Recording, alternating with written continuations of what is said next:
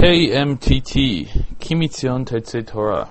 You're listening to the Erev Shabbat program, Erev Shabbat Kodesh, Parshat Ki Tetzei, Vav Elul, Tafshin Samech Tet. The Erev Shabbat program is Lilui Nishmat Shlomo Yosef ben Chaim Shmuel, and I am your host, Jonathan Snowbell. So, we come back after a lengthy Bein Hazmanim into Chodesh Elul, and uh, it behooves us by the fact that uh, we're not just a Parsha Shavua here, to uh, take time to reflect on Chodesh Elul, the difficulties in Chodesh Elul, what we're supposed to accomplish in Chodesh Elul, etc. To that end, I'd like to actually begin with something from the end of last week's Parsha. The last section in last week's Parsha describes the halachot of Egla Arufa. We're talking about a corpse that was found between different cities, out in the open. Nobody knows who's responsible for the death. And the city that is determined, the elders of the city that is closest to this corpse, must take a young calf that has never worked, never pulled a yoke, take it to a piece of land that has never and never will be sown, plowed, and there they kill the the calf from the neck. They don't slaughter it as we do in ritual slaughter or slaughtering for koshering purposes, but they kill it from the neck.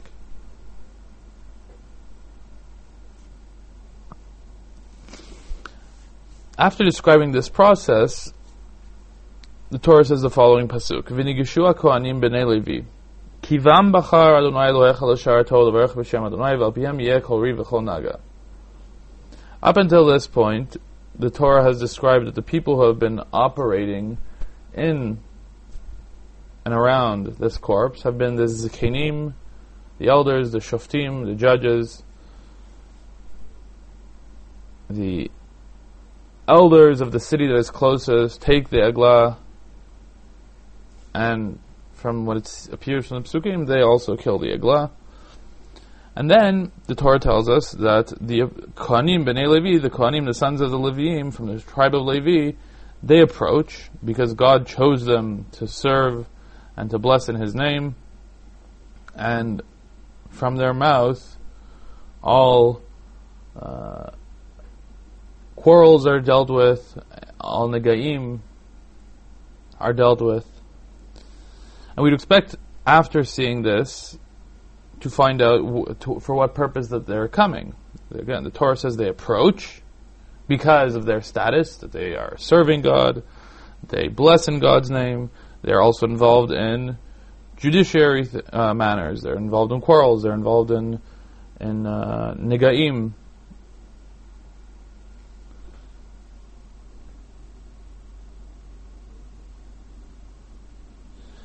But then the following pasuk says goes back to the elders. The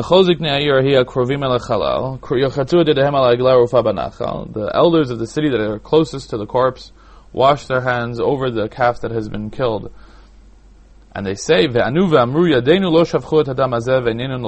And they and they reply and they say that our hands did not spill this blood and our eyes did not see. כפר לעמך ישראל אשר פדית אדוני ואל תיתן דם נקי בקרב עמך ישראל ונכפר להם אדם. Atone for your nation of Israel that you have redeemed and don't give us a uh, stain of clean blood amongst Am Yisrael and the, and the blood should be atoned for them. So there seems to be something that's missing here because the whole process of Eglah Rufa has some sort of korban sent to it. Whenever we, for religious purposes, are killing an animal, we, we, we immediately bring that into the world of ritual slaughter. However, this is not ritual slaughter because we're not bringing in the Beit HaMikdash, we're bringing it outside. We're not slaughtering it in the way that we slaughter in the Beit HaMikdash, perhaps for that exact reason, to make a very clear distinction, that this is not a korban, but this is something else. And as the psukim themselves describe, the zkenim are involved in the process of killing the agla, and only after that do the kohanim come into the picture. V'nikshua kohanim, the kohanim approach.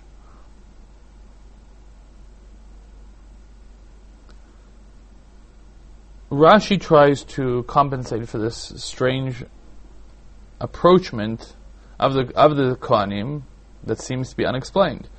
He says there's two statements that are that are set that are brought after describing that this Kenim wash their hands over the Eglah. One, Yadenu lo we the, the stating that they're not responsible for the death. And the second pasuk says, Kaper lamcha Yisrael sher padita atone for your nation of Israel that you have redeemed. And Rashi here says that this statement was said by the Kohanim. Now, there's no indication that this statement was said by the Kohanim, but rather it's a continuation of the previous pasuk, which implies that the Zikanim are saying this pasuk. However, Rashi is faced with this difficulty we, that we are raising. Uh, what are the Kohanim doing here? They're not slaughtering. They're not or killing the eglah.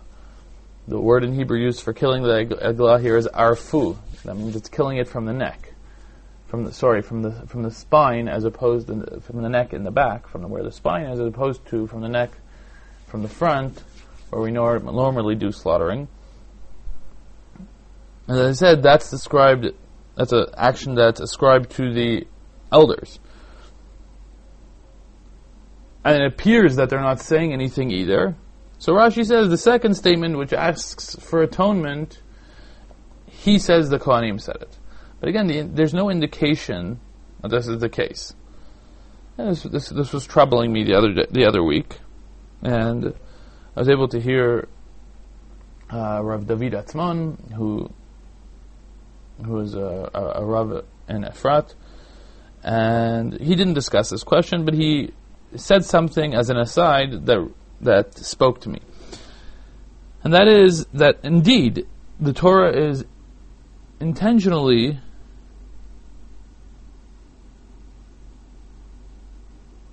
not giving us the role of the Kohanim, because the role of the Kohanim is in fact just to be there.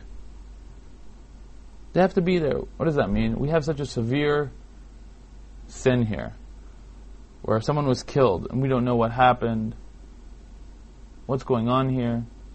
There is a need for all of the leadership to take responsibility not only the local leadership of the political leaders who may or may have not been not taking the right steps to make sure that travelers are taken care of, they're being fed, they're being helped to get to the next point, but also the religious leadership as well, the ritual, uh, spiritual leadership. No part of the leadership will be allowed to stand on the side and say, this has nothing to do with us. When something terrible happens within society, all the leadership must be present. And even if there is a leadership which is more directly responsible, the, the, the local leaders, the Zkenecha v'Shoftecha, Ziknei Ha'ir Hahi, the elders of that city that is closest to the corpse, no one here can walk away scot free and not be involved in the process. Also, the Kohanim, and even if the Kohanim don't actually have a specific role, they have nothing practical to do, they must be there. In other words, even without any action, even without any purpose, practical purpose, the Kohanim must be there. And that is their action. V'nikshua kohanim. They approach.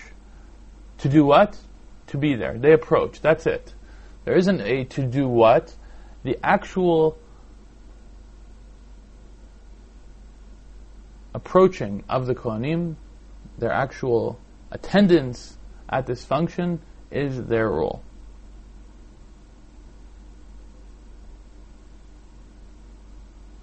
We often ask ourselves when we are going through the process of Chodesh Elul, Rosh Hashanah, Yom Kippur, what is the purpose? What are we trying to accomplish?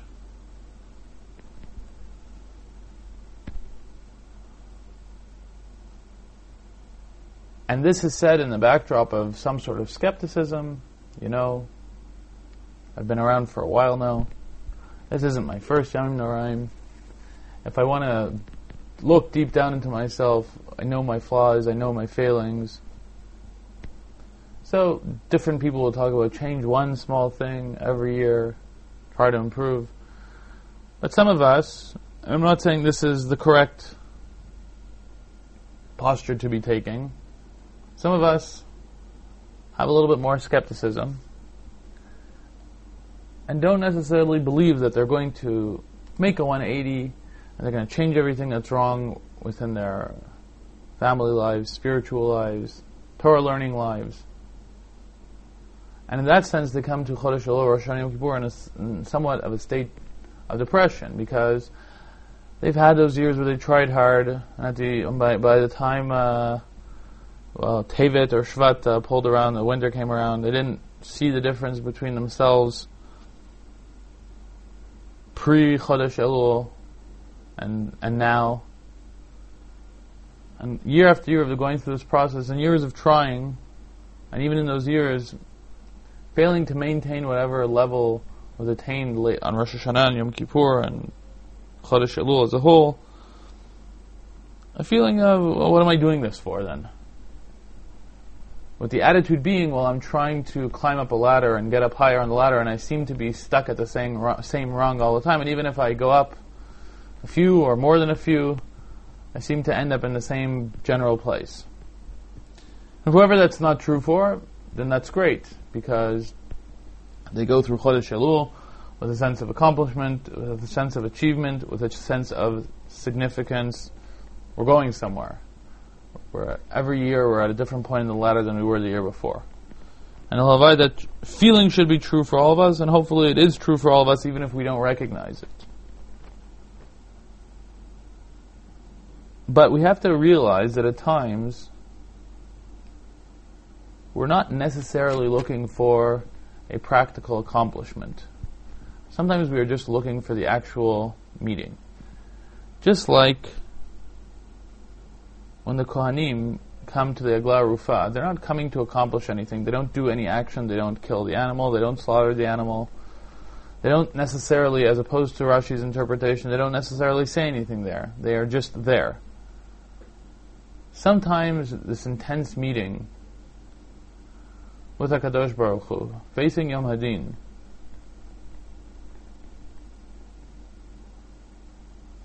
the intense period, David Hashem Ori V'Yishi, the attempt to come closer, the attempt to get up a few rungs in the ladder, the attempt to come closer to God, the, the attempt to experience God, and the experience of God in the tefillot, in the kol shofar, in the slichot, in the ta'anit, in the eight days of simcha following Yom Kippur that we celebrate in the sukkah and afterwards. All of this into itself, this meeting, this experience, is significant unto itself. Not because it practically necessarily got me a few rungs up in the ladder, because the experience in into itself is significant. Again, those of you who are looking for practicality, I could talk about, and I believe I've spoken about this in the past, that without this experience, I wouldn't even stay at the rung that I'm at. I would go lower and lower. And if I don't clean out the tank once a week, even though it's going to get dirty again next week, it'll become inoperable in a few weeks with the amount of dirt that will build up there. But I don't need that necessarily. I think we don't need to justify a need to come close to God, a need to search out for God, that searching and that finding, when we find it, is significant into itself. And I don't want to say because it recharges our batteries and because it cleans out our system. We don't need an excuse for searching out God. We don't need an excuse for finding and experiencing God. Those are significant experiences within our lives. And halavai, we should find meaning. Everybody, for what they're looking for, and their yamim noraim that are coming upon us now, It should be for good, for all of us and for all of Am Yisrael. Halavai, we should always find, a have a sense of accomplishment and uh, moving up rungs in the ladder. But even if we don't,